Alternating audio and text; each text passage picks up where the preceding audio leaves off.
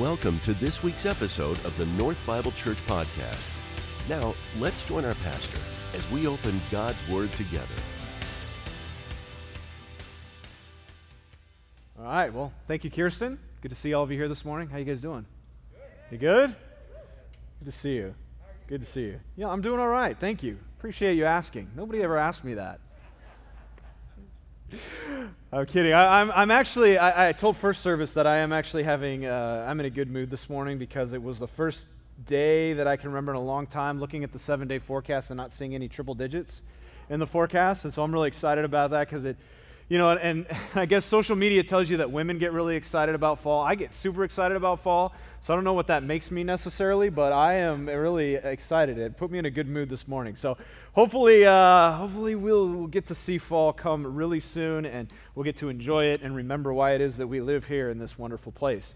But uh, we are continuing this morning. Thank you for joining us this morning as we continue our series called A Perfect Union, where we are looking at the uh, we've been looking at the most important, most significant sermon in human history, the Sermon on the Mount from Jesus. And uh, it's week six this week, and so we are actually at the halfway point of, of this, believe it or not. And we've been going through looking at Matthew chapter 5. We're going to finish Matthew chapter 5 today. Um, but as we do, I, I want to remind you of a couple of things as we get started this morning. There's a couple of things that we've said throughout this series so far, but I think they bear repeating as we start this morning. And first of all, that as we are looking at the Sermon on the Mount, the agenda, the approach that we've had throughout this series has really been to take a step back and to really listen to the voice of Jesus. We have, uh, as we've mentioned, we have a lot of things that have been going on throughout this year. There are a lot of things that we've had to work through that have caused difficulty. And there are a lot of people telling us about how we should be processing this, how we should be looking at it, what's true, what's not true, how we should be clinging to hope, what is really hope, what does it look like to move forward together, and those kinds of things. And so I think one of the things that we have really zeroed in on and honed in on is really listening to the voice of Jesus amongst all the other voices that are speaking at us right now. And we believe that that is because when we hear Jesus speak, we hear the truth that we need to hear. We hear the grace and the mercy that we need to hear right now. We hear the hope that we need to hear as we listen to the faithful and life giving words of Jesus from a place like the Sermon on the Mount.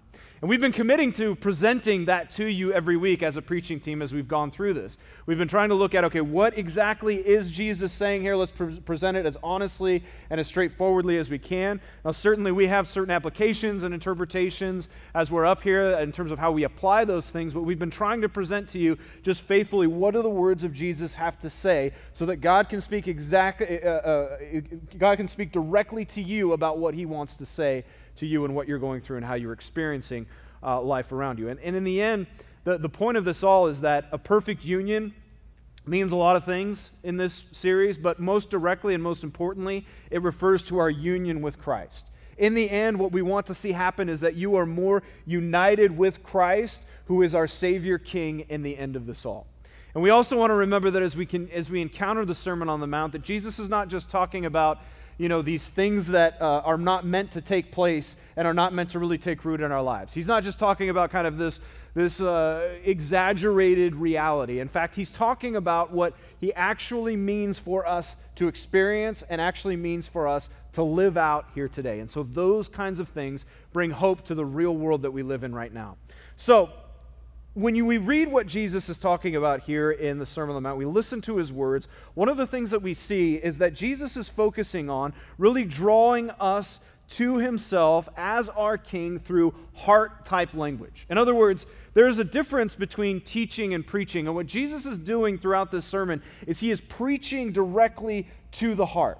He is engaging our hearts where teaching may tend to engage kind of our minds and is more about imparting information. Preaching in the way that Jesus is doing it is designed to inform us, but designed to inform us in a way that actually captures and changes our hearts. And so it has to do with head knowledge, but it has to do with heart knowledge, and then it has to do also with then how we live that out.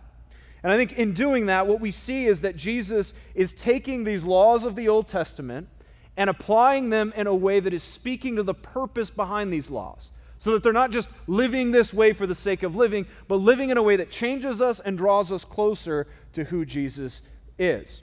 We see a place like Jeremiah 31, 33 through 34. We realize that this was God's intention behind his law and behind his words all along. And it says this For this is the covenant that I will make with the house of Israel after those days, declares the Lord. I will put my law within them, and I will write it on their hearts. And I will be their God, and they shall be my people. And no longer shall each one teach his neighbor and each his brother, saying, Know the Lord, for they shall all know me, from the least of them to the greatest, declares the Lord. Now, what God is talking about in the Old Testament through the prophet Jeremiah is something that represents what it looks like for his law, for his word to really impact our hearts. And Jesus is picking up on that promise and saying that this is a different kind of thing that he is presenting to us through the Sermon on the Mount. It's a different way of living, it's a different way of understanding the world around us because it is totally a different perspective and it is a change that has happened at the heart level. Which brings us to the section that we have been in over the past couple of weeks, and we're going to finish today. We're in the last part of Matthew chapter 5. As we mentioned a couple of weeks ago, we started into this new section where Jesus uses the phrase, You have heard it said, but I say to you. And he uses that six times throughout this section. And we've been encountering them in pairs. We looked at the first four over the past couple of weeks, and we're going to look at the last pair uh, this morning as we finish out Matthew chapter 5. Now, this is such a significant section in the Sermon on the Mount that, his, that uh, actually biblical scholars have identified this as the section of the antitheses. It has its own name to it within the sermon because these are antithetical statements that Jesus is using to say, Look, you have heard it said this, this is how it has been taught to you, but I tell you that this is actually the purpose or the reason behind what, the, what God's word is to you and why it is that God is saying what he's saying. And I think this is such an important thing to engage because as Christians, we are meant to think about how different the kingdom is from the world. And Jesus is highlighting the differences by using these antitheses. He's presenting to us the fact that this kingdom is different than what the world typically presents to us. It's different than what man made religion presents to us. It is something else entirely, and it is different than, uh, it is different than anything else that we might see. And so, as we engage these last two antitheses here this morning, we're actually going to see, I think, a couple that are some of the most relevant for us because they're the ones that probably affect us and impact us the most. They're also the ones that tend to be the most relevant for what we're experiencing right now. We're going to talk about uh, retaliation and loving our enemies. So, what does it look like to kind of uh, respond in, in an environment that's full of conflict at times? And how do we respond to those things in a way that is gracious and merciful?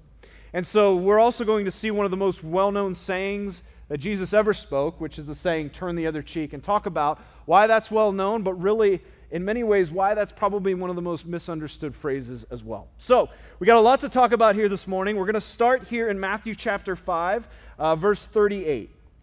Jesus continues in the Sermon on the Mount, and he says this You have heard it said, an eye for an eye, and a tooth for a tooth. But I say to you, do not resist the one who is evil. But if anyone slaps you on the right cheek, turn to him the other also. And if anyone would sue you and take your tunic, let him have your cloak as well. And if anyone forces you to go one mile, go with him two miles. Give to the one who begs from you, and do not refuse the one who would borrow from you. Let's stop there for a minute. And I think one of the things I'm realizing is that the, the house lights are really dim right now. I usually can see you guys a little bit better, and I like to be able to see. Do, do we have? Can we turn those house lights up a little bit? you can't see your Bible. I know. You need to be able to see your Bible too. That's the thing. So let's bring the, can we bring the house lights up a little bit? Like something's weird this morning. I can't put my finger on it, but it's because the house lights are a little bit dim. So, um, but anyway, all right. Well, let's continue with this until they can get the lights up. But there we go. Wow, there we go. All right, great to see your wonderful faces. Okay, so let's start in it. So Jesus starts off this section with this another phrase that we see You have heard it said this, but I say to you this. In this case, he has said, You have heard it said, an eye for an eye and a tooth for a tooth. Of course, he's referring to a law that was on the books and a law that was actually in the Old Testament law eye for an eye, tooth for a tooth, which had to do with kind of legal retaliation.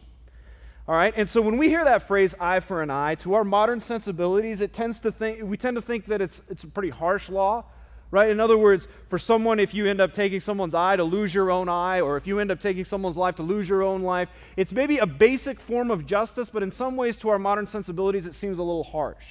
But in reality, the reason why these laws were put on the book in the ancient world is actually to mitigate some of the extreme responses that would have happened to somebody who was wrong. So, in other words, the way that things would typically happen in a situation where this law was not in place is that if somebody was offended in some way or somebody was damaged in some way, their reaction typically towards the one who was the offender was to not do less to them or even equal to them, but actually to escalate the response, right? So, in other words, let's say someone, I had a goat and someone comes over and kills my goat. Typically, what would happen is I'm not just going to go kill that person's goat. I'm probably angry at them, so I'm going to go kill their donkey instead, right? I kill their donkey, they get mad at me, they come back and kill two of my goats the next time. You can see how the escalation increases until it gets out of control, and probably what ends up happening is one ends up killing the other one unless they stop it at some point. And so this law was put on the books, eye for an eye, to make sure that justice was done, but that it was kept at just equal for equal, loss for loss. And so it was enforced by the local government or it was enforced by the elders if you lived in a village. But this law goes all the way back to some of the earliest examples of human law that we have in history. So, if you've heard of the Code of Hammurabi, one of the earliest codes of, of human law that we have, also the Mosaic Law in the Old Testament, both of those documents have this law in place. And it was designed to actually promote justice, equal for equal. So when Jesus takes on this law, eye for an eye, tooth for a tooth, he's not exposing some terrible and harsh law as we might think about it. He's actually addressing a principle that was commonly accepted as a fair and just way of dealing with, with what would happen to you if you were wronged in some way. It was a commonly accepted right. I think today, similar, uh, a similar application might be suing for damages in civil court. So someone you know, if someone owes you money or someone causes some kind of damage and they won't pay for it, you have the right to take them to civil court or to small claims court to get that money back. That's kind of an equivalent of what the eye for an eye law was in the ancient world. So then, for Jesus to say that you have heard it say eye for eye, tooth for tooth, but I say to you this, was a pretty, was a pretty strange and shocking stance for him to take. But as we're going to see, this is the heading for really four more examples and illustrations for how he fleshes this out. Now, here's what I'm going to say to you ahead of time. I'm going to tell you, we're going to explain what Jesus says here in this passage, and then later on, we're going to talk about why exactly he is saying this. Because as we hear him say this, it seems a little bit strange for us. Like, what exactly is the point? What is he getting to? But there is a point to all of this, and we'll get to that here in just a minute. But let's go through these examples. And these are really kind of ancient scenarios, right? In other words, when Jesus talks about being, us being slapped on the cheek, I don't know how many of us have been slapped on the cheek recently. It was more kind of an ancient expression. We'll talk about that. I don't know if anyone's taken your cloak or your tunic lately, but these are things that are referred to as kind of these, these uh, ancient day scenarios, but they have timeless principles tied to them. And that's what we're getting at. So first, let's take, let's take these for how Jesus presents them. First of all, he talks about slapping the cheek. Now, in the ancient world, this was not so much, slapping of the cheek was actually an insulting, more of an insulting action than it was a violent action. We tend to think of like a violent aggression as slapping the cheek, but in reality, what Jesus is pointing out is an action that was commonly practiced in the day as an action of insult. So, in other words, although it was a violent action, the violence wasn't the point, the insult was the point. So, to slap someone on the cheek was a way of demeaning them or insulting them. It was typically done in a public setting to communicate shame towards that person or to shame that person in front of other people. So, Jesus is talking about this practice, and he adds to it this, this one caveat, this important detail. If someone slaps you on the right cheek, now, this is even more of an insult to be slapped on the right cheek because imagine this the right hand was commonly understood as the action hand. In this case, it would be the slapping hand. And so, if you're going to slap someone with your right hand on the right cheek, it's really hard to slap them with an open hand on the right cheek. What you actually have to do is slap them with a backhand. Anybody want to demonstrate, by the way? It's a lot easier if I have somebody that I can slap. Anybody want to be slapped this morning? Birthday slap, Adam? No? no? Okay. All right, next week. All right. gotcha. But you can imagine, I mean, I don't need anybody else. You can imagine what that would look like, right? Because if I'm facing somebody, the only way I can slap somebody on the right cheek is to backhand them. Now, this is significant because in reality, the backhand slap was twice the insult that the open hand slap was. And what it meant essentially is that the person who was the slapper, if you slap somebody with an open hand, what you were saying is, I want to shame you, but you're my equal. If you're backhanding someone, what you're saying is, I want to shame you, and I want everybody to know that I know that I am better than you. It was a really demeaning act.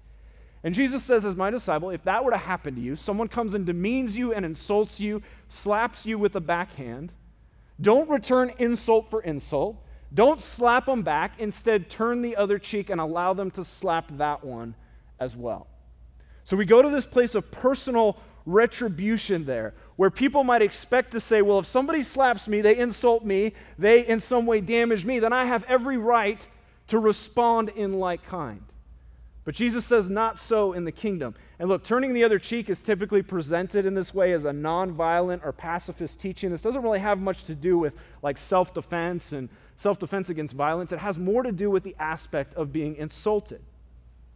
And so the question becomes why is Jesus telling us to be people uh, like this who respond this way? I mean, is he just telling us to be victims and to be doormats and just to allow other people to take advantage of us and injustice to just happen everywhere without saying anything about it? Well, it doesn't seem to, this doesn't seem to necessarily be the point. Instead, what Jesus is saying is that the justice of the kingdom is different than the way that we might typically understand it. And to do that, and, and to illustrate that a little furthermore, he continues on with the next example. And the next three illustrations happen in rapid fire succession. And they all illustrate this same point of justice in the kingdom based upon this perspective. The second example he pulls up is related to a legal setting involving rights. Jesus says if someone wants to take your tunic, allow them to take your cloak also. Now, a tunic was commonly something that, that you wore under your garment. So it was like a, a, an undershirt or a t shirt that you would wear at the base level next to your skin. And you would often give your tunic up if you owed somebody money and you couldn't pay right away that debt that you owed. Somebody would take your tunic as a deposit until you were able to pay back the money that you owed to them. And in extreme cases, if you owed them even more than what the tunic was worth, then they would also take your cloak. But the cloak was an indispensable piece of clothing because for a poor person, it was also used as like a sleeping bag at night. And so, under the Old Testament law, for example, if somebody took a cloak and a tunic from somebody who owed them money, they were required to return the tunic, or the cloak, excuse me, to them every single night before sunset so that person would have something to sleep on. And of course, that person would return it uh, uh, in the morning, and then it would be returned every day at sunset until the debt was paid off. So, this law was established to protect the rights of the individual, especially those who were in poverty. And Jesus says, so for Jesus to say, for someone who takes your cloak or your tunic, give them your cloak also, was actually to say, if someone wants to take advantage of you in the courts and not obey the law in the way that they're supposed to, and treat you unjustly, allow them to do that and lay down your rights. Now, why would Jesus do this? He goes from personal retribution now to a civil court arena and a place where we are basically absorbing this injustice in and of ourselves. Well, the third scenario continues this thought and then applies it more to the aspect of government and kind of this idea of oppression. So, at the time, the Roman government had on their books this law that required any Roman citizen to help a Roman official, whether he was a political or military official, with anything that they wanted them to do up to a certain extent. So, in other words, if there was official business that a military official needed assistance from a citizen on, he could require that citizen at any time to help him out with that duty. These are typically reserved for situations that were emergency situations. You know, someone's getting arrested and they get out of hand, and so they need to enlist the help of a citizen who's, who's watching or who's standing by. Um, if you think about when Jesus was carrying his cross, um, they, asked, they asked Simon to carry, uh, one of the Roman officials asked Simon to carry Jesus' cross when Jesus couldn't carry it all the way up the hill, those kinds of things. That's an example of something that was a law that was on the books. Now, what the Roman officials did with the Jewish people was they used this in a way to continually abuse and oppress them. In fact, they used it in ways that were abusive and unjust beyond what the law was intended for. They would use them to force them to do harsh labor. They would use it to force them to be humiliated. They would use it in ways where they would just have fun with the Jewish people and basically remind them that we, we, are, we rule over you, right? We have authority over your lives. And so when the Jewish people heard of this law, or they were reminded of this law, it was something that they despised and hated because it reminded them of everything that the Romans would do to oppress them and to take advantage of them. And the reason that Jesus says when someone forces you to go one mile is because there was a limitation in the law to which they could only force you to go one mile with them or the equivalent of what walking one mile would be. And so when Jesus says, when somebody forces you to do this, not only go one mile with them, but go two miles with them. If they're oppressing you, if they're treating you unjustly, if they're mocking you, they're taking advantage of you, continue to go and serve and humbly volunteer to serve them even more. And then finally, in the final scenario that Jesus presents, he moves to a place of provision and giving. It gives one key phrase in all of this it's about giving. And he says, when somebody comes to you and asks you for money, give to them. Give to them whatever you have, give to them whatever they need, whatever it may be. And in a situation where typically you would expect to get interest from money that you're giving or loaning to somebody, Jesus says, don't only not ask for interest on that money, but don't even ask for that money back if that person can't pay. He says that's not only to do for family members and for people who, and you're not only to loan to family members or friends and people who might pay you back, but as Luke chapter 6 says, you're to loan to anyone who asks and just give freely of that money without expectation of being paid back. So, when you put all of these things together, what you see is a pretty extreme example of what it means to just completely lay ourselves down, in some ways, at the mercy of other people. The question becomes why exactly is Jesus telling us to live this way? What does this look like? Because pra- practically speaking, if we live this way, we do become doormats. People will, people will, just like in the ancient time, people will, we will be put our, putting ourselves in a position to be completely taken advantage of. So, why is Jesus doing this? Well, I think we need to avoid two things again when we think about this. First of all, is that Jesus is not exaggerating when he says this. These are not just kind of statements of hyperbole and things that Jesus really doesn't mean for us to take seriously. Like, here's the real meaning of this. This is really symbolic, but in reality, it means this. No, Jesus actually means for us to take this seriously, at least on principle. And secondly, Jesus is not just adding new laws, stricter laws during this Sermon on the Mount. In other words, he's not coming along and saying, those old laws weren't strict enough, and so I'm coming to raise the bar a little bit. Old law said no adultery, but I want to tell you no lust. Uh, no, not no murder, but no name calling and no anger. Not only should you abide by the law, but you should be willing to sacrifice all your rights under the law. I don't think Jesus is doing that either. I think to think about that as just some higher, strict form of laws is just to kind of promote more legalism, which is not what Jesus is trying to promote here. So, what exactly is he getting at? Well, as we look at this next section, it begins to give us a little bit more of an answer. Verse 43 starts this way Jesus says, You have heard it said, You shall love your neighbor and hate your enemy. But I say to you, love your enemies and pray for those who persecute you, so that you may be sons of your Father who is in heaven. For he makes his sun rise on the evil and on the good, and sends rain on the just and on the unjust. For if you love those who love you, what reward do you have? Do not even tax collectors do the same? And if you greet only your brothers, what more are you doing than others? Do not even the Gentiles do the same?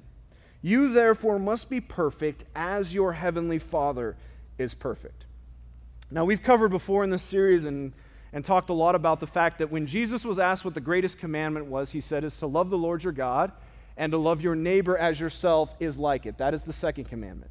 Now, when Jesus said that to a Jewish audience, that wouldn't have been too much of a surprise. It wouldn't have been shocking for him to say that because anybody who looked at the Old Testament law could tell that's exactly what God is saying love God and love others.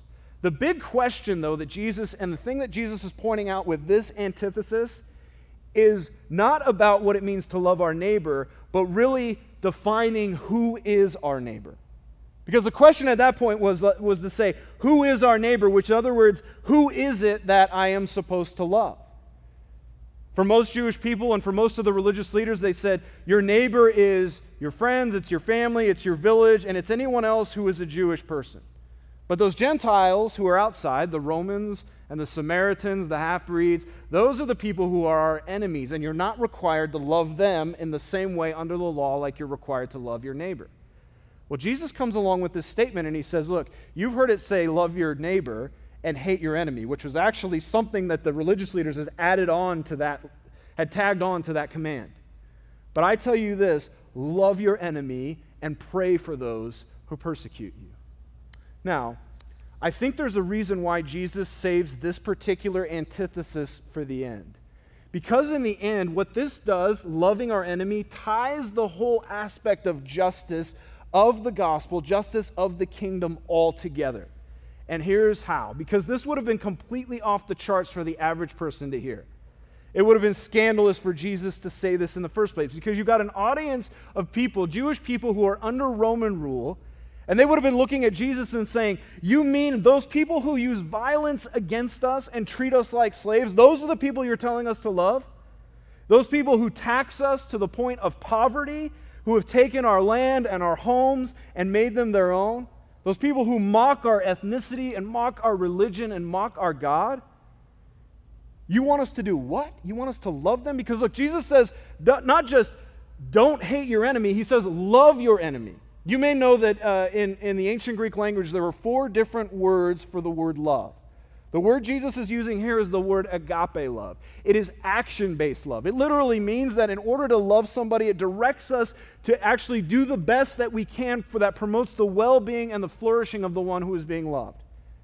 Often at the expense and the sacrifice of the one doing the loving. And so Jesus is essentially saying, for your enemies, promote their well being at your own sacrifice if need be. And they're looking at him and saying, Those people, those are the ones who you want me to promote their well being over my own. Have you seen their well being? Have you seen their life? Have you seen my life? But this is the crux of the justice of the kingdom, and here's why. It all goes back to the gospel. And this is what Jesus is driving at at the end. In the end, it has to do with a heart thing, as we said before, but it also has to do with a freedom thing. And what Jesus is saying here is that these are not the things you have to do, these are the things you get to do. This is not how you have to live in the kingdom. This is how you are freed to live in the kingdom because of what the gospel has done on your behalf. Because of what Jesus has done through the gospel on your behalf. Because in the end, we are freedom seeking people. We are made in the image of God, and God makes us to seek freedom. But many times, the way that we define freedom is very different than the way that Jesus defines freedom when he says, When the Son of God sets you free, you will be free indeed. We typically root our freedom in the systems of this world and the things that the world can provide for us to be free. And Jesus says in the end, the only way that you can truly be free is by coming to me. And if the Son sets you free, you will be free indeed. And so Jesus' freedom is different. He sets us free from not having to rely on things like personal retaliation or the rights of human government or world circumstances, money, status, anything else, so that we can be free to give, so that we can be free to lay down our rights if we have to, so that we can be free to be people who don't have to return insult for insult, to retaliate when we are wronged, to get that pound of flesh that we think that we're owed, to enact revenge when we think somebody deserves it. It's not based on, this freedom is not based on what Caesar can give. It's not based on what POTUS can give, but it's based on what Jesus freely gives us by his grace and mercy. And some of the freest people who have ever lived have been Christians who have lived under extreme oppression and persecution. I mean, think about the Apostle Paul for a minute. The Apostle Paul was probably one of the most persecuted Christians that ever lived. And yet, if you read through the New Testament, what you realize is that he was probably the most free man outside of Jesus who ever lived. And so, when Jesus brings all of these things up, whether it's anger or lust or the need for revenge or our inability to serve and to love people or inability to love our enemies, he's exposing things in our hearts that are still bound up that he wants to free and that he wants to bring freedom to. The famous quote from the missionary Jim Elliot has so many applications in the Christian life because it's all about this aspect of Christian freedom. And he said it so well He is no fool who gives up what he cannot keep to gain that which he cannot lose. It's a rebuke to us in many ways. I'm challenged by that personally because I think we often get in a mindset where we are fighting so hard to keep what we cannot keep in the end. And the tragic thing is that we fight, we argue, we spit, we, we scream, and we kick about things that we cannot keep. And the irony of it all is that Jesus has already given all of it to us that we would ever need, and it can't be taken from us. And at the same time, when we get so involved in seeking freedom tied to the world, we forget and lose sight of the freedom that Jesus has already given us in the gospel. Jesus has not given us salvation so that we can find more security in this world. He's given us salvation so that we can find security in what He has done for us to free us. And now here's where the kingdom justice is different than the justice that we typically experience in this world. You know, we cry out for justice as human beings. It's part of just, I think, who we are. And you can see this in kids. I have four small kids, and they still say this almost on a daily basis. The phrase that every kid says as soon as they learn how to speak, right? That's not fair, right? It's a cry for justice. But that kind of justice is more of a retribution type justice. I'm crying out because something has been done to me and I'm not getting back what, or I'm not getting what it is that has been taken from me. The justice of the kingdom is different. And what I mean by that is think about this for a second. Jesus himself was the ultimate sufferer of injustice on our behalf.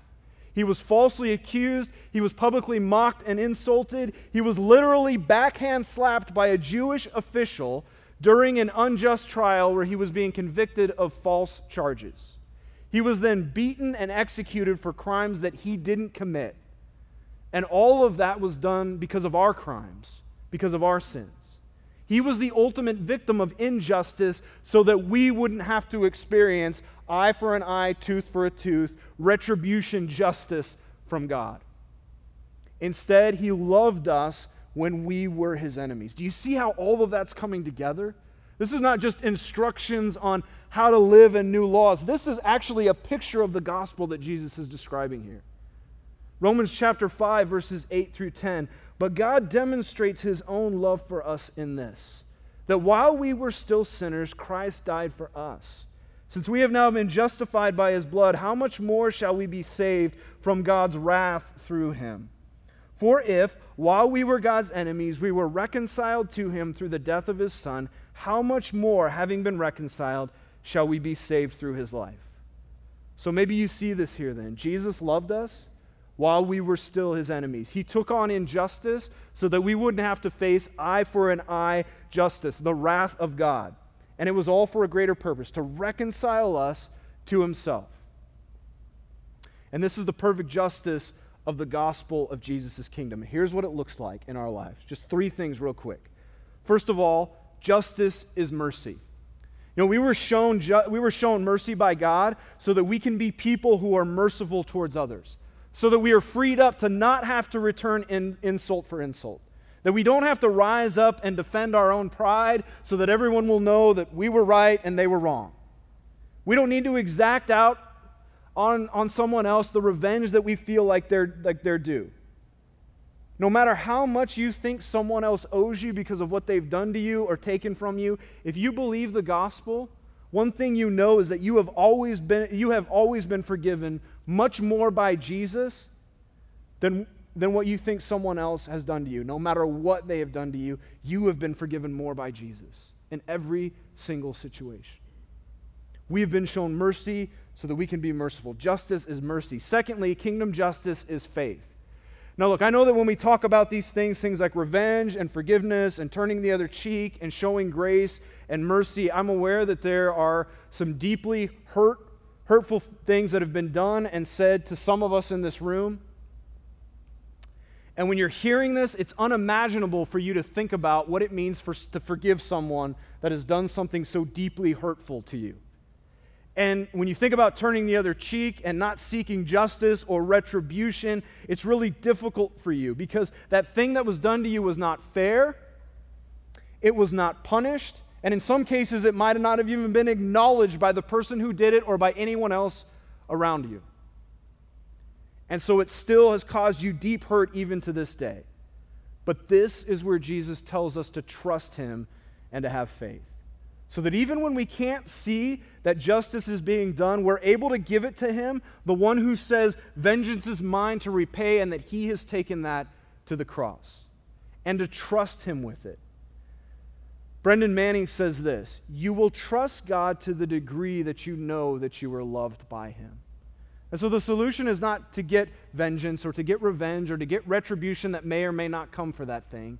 It's to dive more deeply into the way that you know that you are loved by Jesus so that you can trust Him more fully with that thing. And that's what Jesus is asking us to do. To trust him in the words that he says, even though we may not understand them, even though we may not see how they are being played out. But we know that we can trust Jesus because, and what he says because of what he has already done for us. And then finally, justice is love. Because we have show, been shown mercy by God, we don't operate under the economy of retribution and revenge. We operate by the economy of mercy. And since God is the only one who can bring true justice, we give him all of the injustices that we have experienced and all of those things that have hurt us and caused us pain. And this is incredibly freeing when we do this, by the way. And we need this kind of freedom in order to love in the way that Jesus calls us to. I think, one, again, one of the reasons why loving our, our, our, enemies is the last thing, the last one of these antitheses, is because it's a litmus test for how we've understood the gospel. If we're not able to love our enemies well, we have to go back to the gospel and understand what it is that we're missing about how much God loves us. If we understand how much God loves us, it makes it so much easier to love our enemies in the way that we're called to. And when you line all that up, you see that this new justice of the gospel changes our orientation towards everything around us. We don't have to act in the crazy, chaotic, con- con- conflicted, uh, angry way that other people in our world are acting right now. We don't need to return insult for insult. We, we don't need to rise up and defend our honor and our pride and to demonize people who we consider our enemies so that we're not able to love them. Several years ago, Dan Cathy, who is the uh, president of Chick fil A restaurants, experienced this kind of crisis type moment in his life where he had to decide what it meant to really love those who he felt like were on the opposite side of where he was at. Um, at the time, Chick fil A, he had come out as the president of Chick fil A and made a stand about his belief on same sex marriage and how he believed that as a Christian, that it wasn't God's will. And as a result, you can imagine it upset a lot of people from the LGBTQ community. And as a result, um, one man by the name of Shane Windmeyer, who, is the, who was the director of Campus Pride, which is an LGBTQ campus uh, organization, launched a boycott and a protest against Chick fil A restaurants. You may have remembered this, it was in the news a lot. The media played it up as well.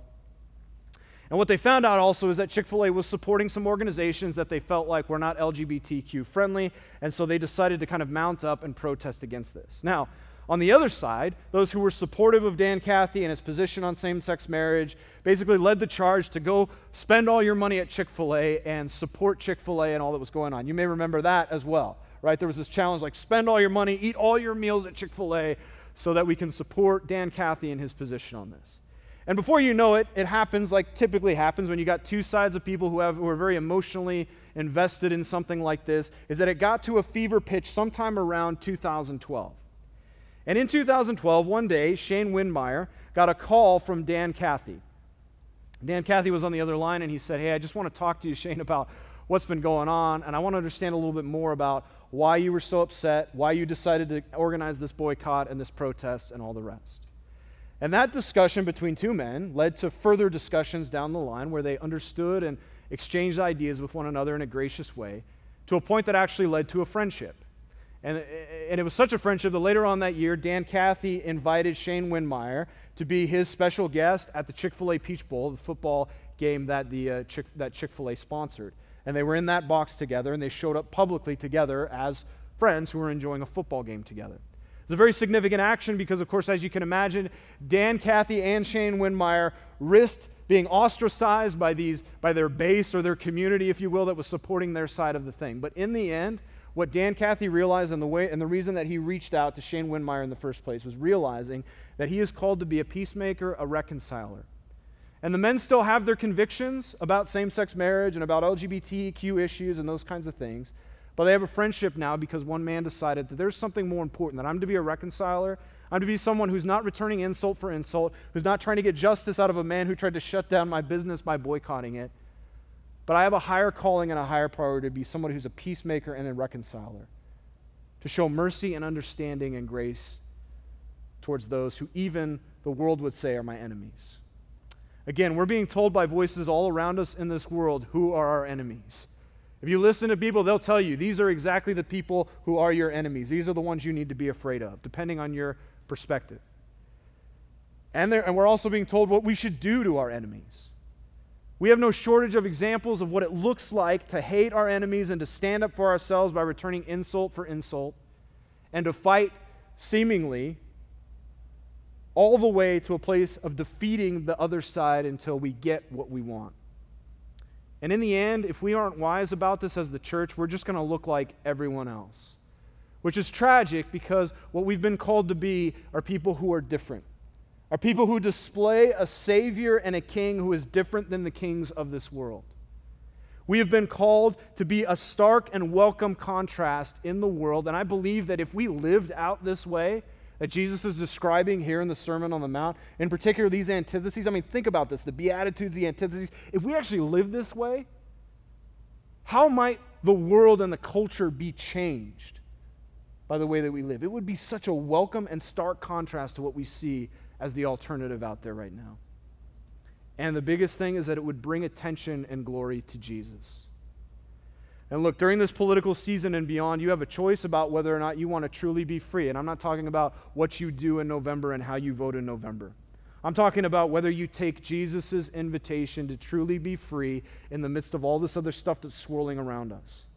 Not to seek the freedoms of this world, but to hold those things loosely, to hold them in their appropriate place, but instead to more, more intently press on to grab hold of the freedom that Jesus offers, which truly sets us free. Let's pray. I want to ask the band to join us back up here. I want to pray for us as we understand what it means to embrace this freedom that Jesus has offered us. Lord Jesus, we come to you this morning thanking you that it is true that the Son truly sets us free. Lord Jesus, you are the one who holds our freedom in your hands. You are the one who has told us it is for freedom that we have been set free. And so many times we are blind to the things in our hearts that bind us and that aren't completely free yet. And either we don't see them or we don't want to deal with them or we excuse them in some other way. But Lord, your faithful and gracious and loving work in us is to free us from those things. So I pray, Spirit, that you would work in us, that you would work in us to continually free us up, so that as we look at a list like this, we don't see these extra laws and duties and things that we have to do, but we see this list of things as like, this is what we are freed to do. This is what we get to do. That it does look more beautiful to be people who are not out for, for retribution and revenge all the time, but those who lovingly turn the other cheek and who walk with people who are broken so that they might be reconciled and made whole by Jesus. And yes, sometimes to have to take it on the chin because we have gotten in a place where we have been taken advantage of. But in the end, we don't hurl insult for insult. We don't demand justice, but we know that we have been given everything in Jesus. So we don't need to clamor and fight and spit and kick for the things of the world because we've been, and, and we've been given everything in the kingdom. Lord, I pray that you would impress that upon our hearts. I pray you would give us more freedom as we move forward. And in the end, that as we are united more, who you have called us to be, Lord Jesus, that we be people who experience this freedom that you have offered to us. That we would know that things like recognizing the issues and the sin in our heart is a gracious work that you do so that you might free us up even more. We thank you for your love and grace, knowing that because of Lord Jesus, because of what you have done, we can trust you. And we confess that we don't trust you nearly as much as that warrants. We pray all these things in your name, Lord Jesus. In just a moment, we'll rejoin our pastor for today's closing thoughts. But first, we wanted to thank you for tuning in. North Bible Church is located in Scottsdale, Arizona, and exists to equip all generations to love God, love one another, and love the world. For more information about North, please visit our website at northbiblechurch.com. Now, some closing thoughts from our pastor.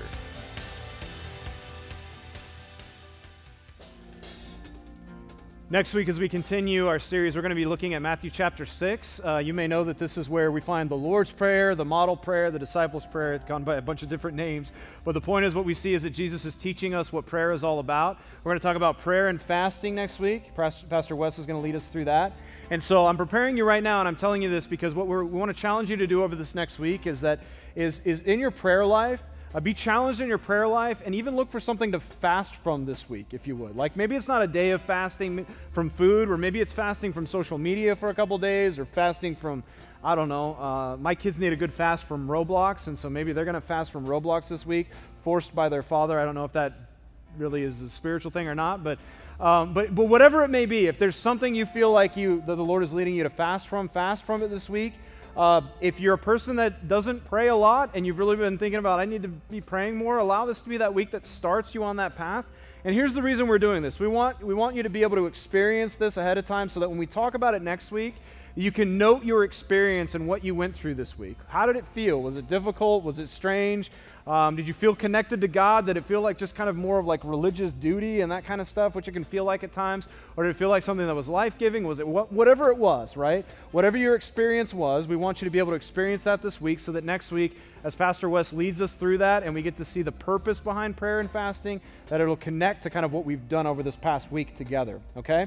We're not going to have you fill out a checklist next week. We're not going to have you like stand up and share your story. We just want it to be something that you experience this week as we look forward to next week together. Okay? All right, so with that being said, speaking of prayer, we want to remind you that we have prayer cards back on the table as you leave this morning. If there is anything that you would like us to pray for, we take those cards and we pray over them as a staff. We put them all together. We pray over them on Tuesday morning staff meeting and then throughout the week. We also have elder team and prayer teams that pray over those. And so it, we take seriously the opportunity and the privilege that it is to pray for you. And so if you have something, whether it's in your own life, family member, coworker, whatever it may be, write that down, drop it in those offering stands. We'll make sure it gets to the right place this week. Great to see you guys again. Have a wonderful Sunday. Have a wonderful week. Go in the grace and peace of our Lord Jesus Christ.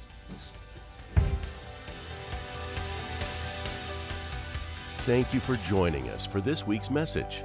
North Bible Church is located in Scottsdale, Arizona, and exists to equip all generations to love God, love one another, and love the world. For more information about North, please visit our website at northbiblechurch.com.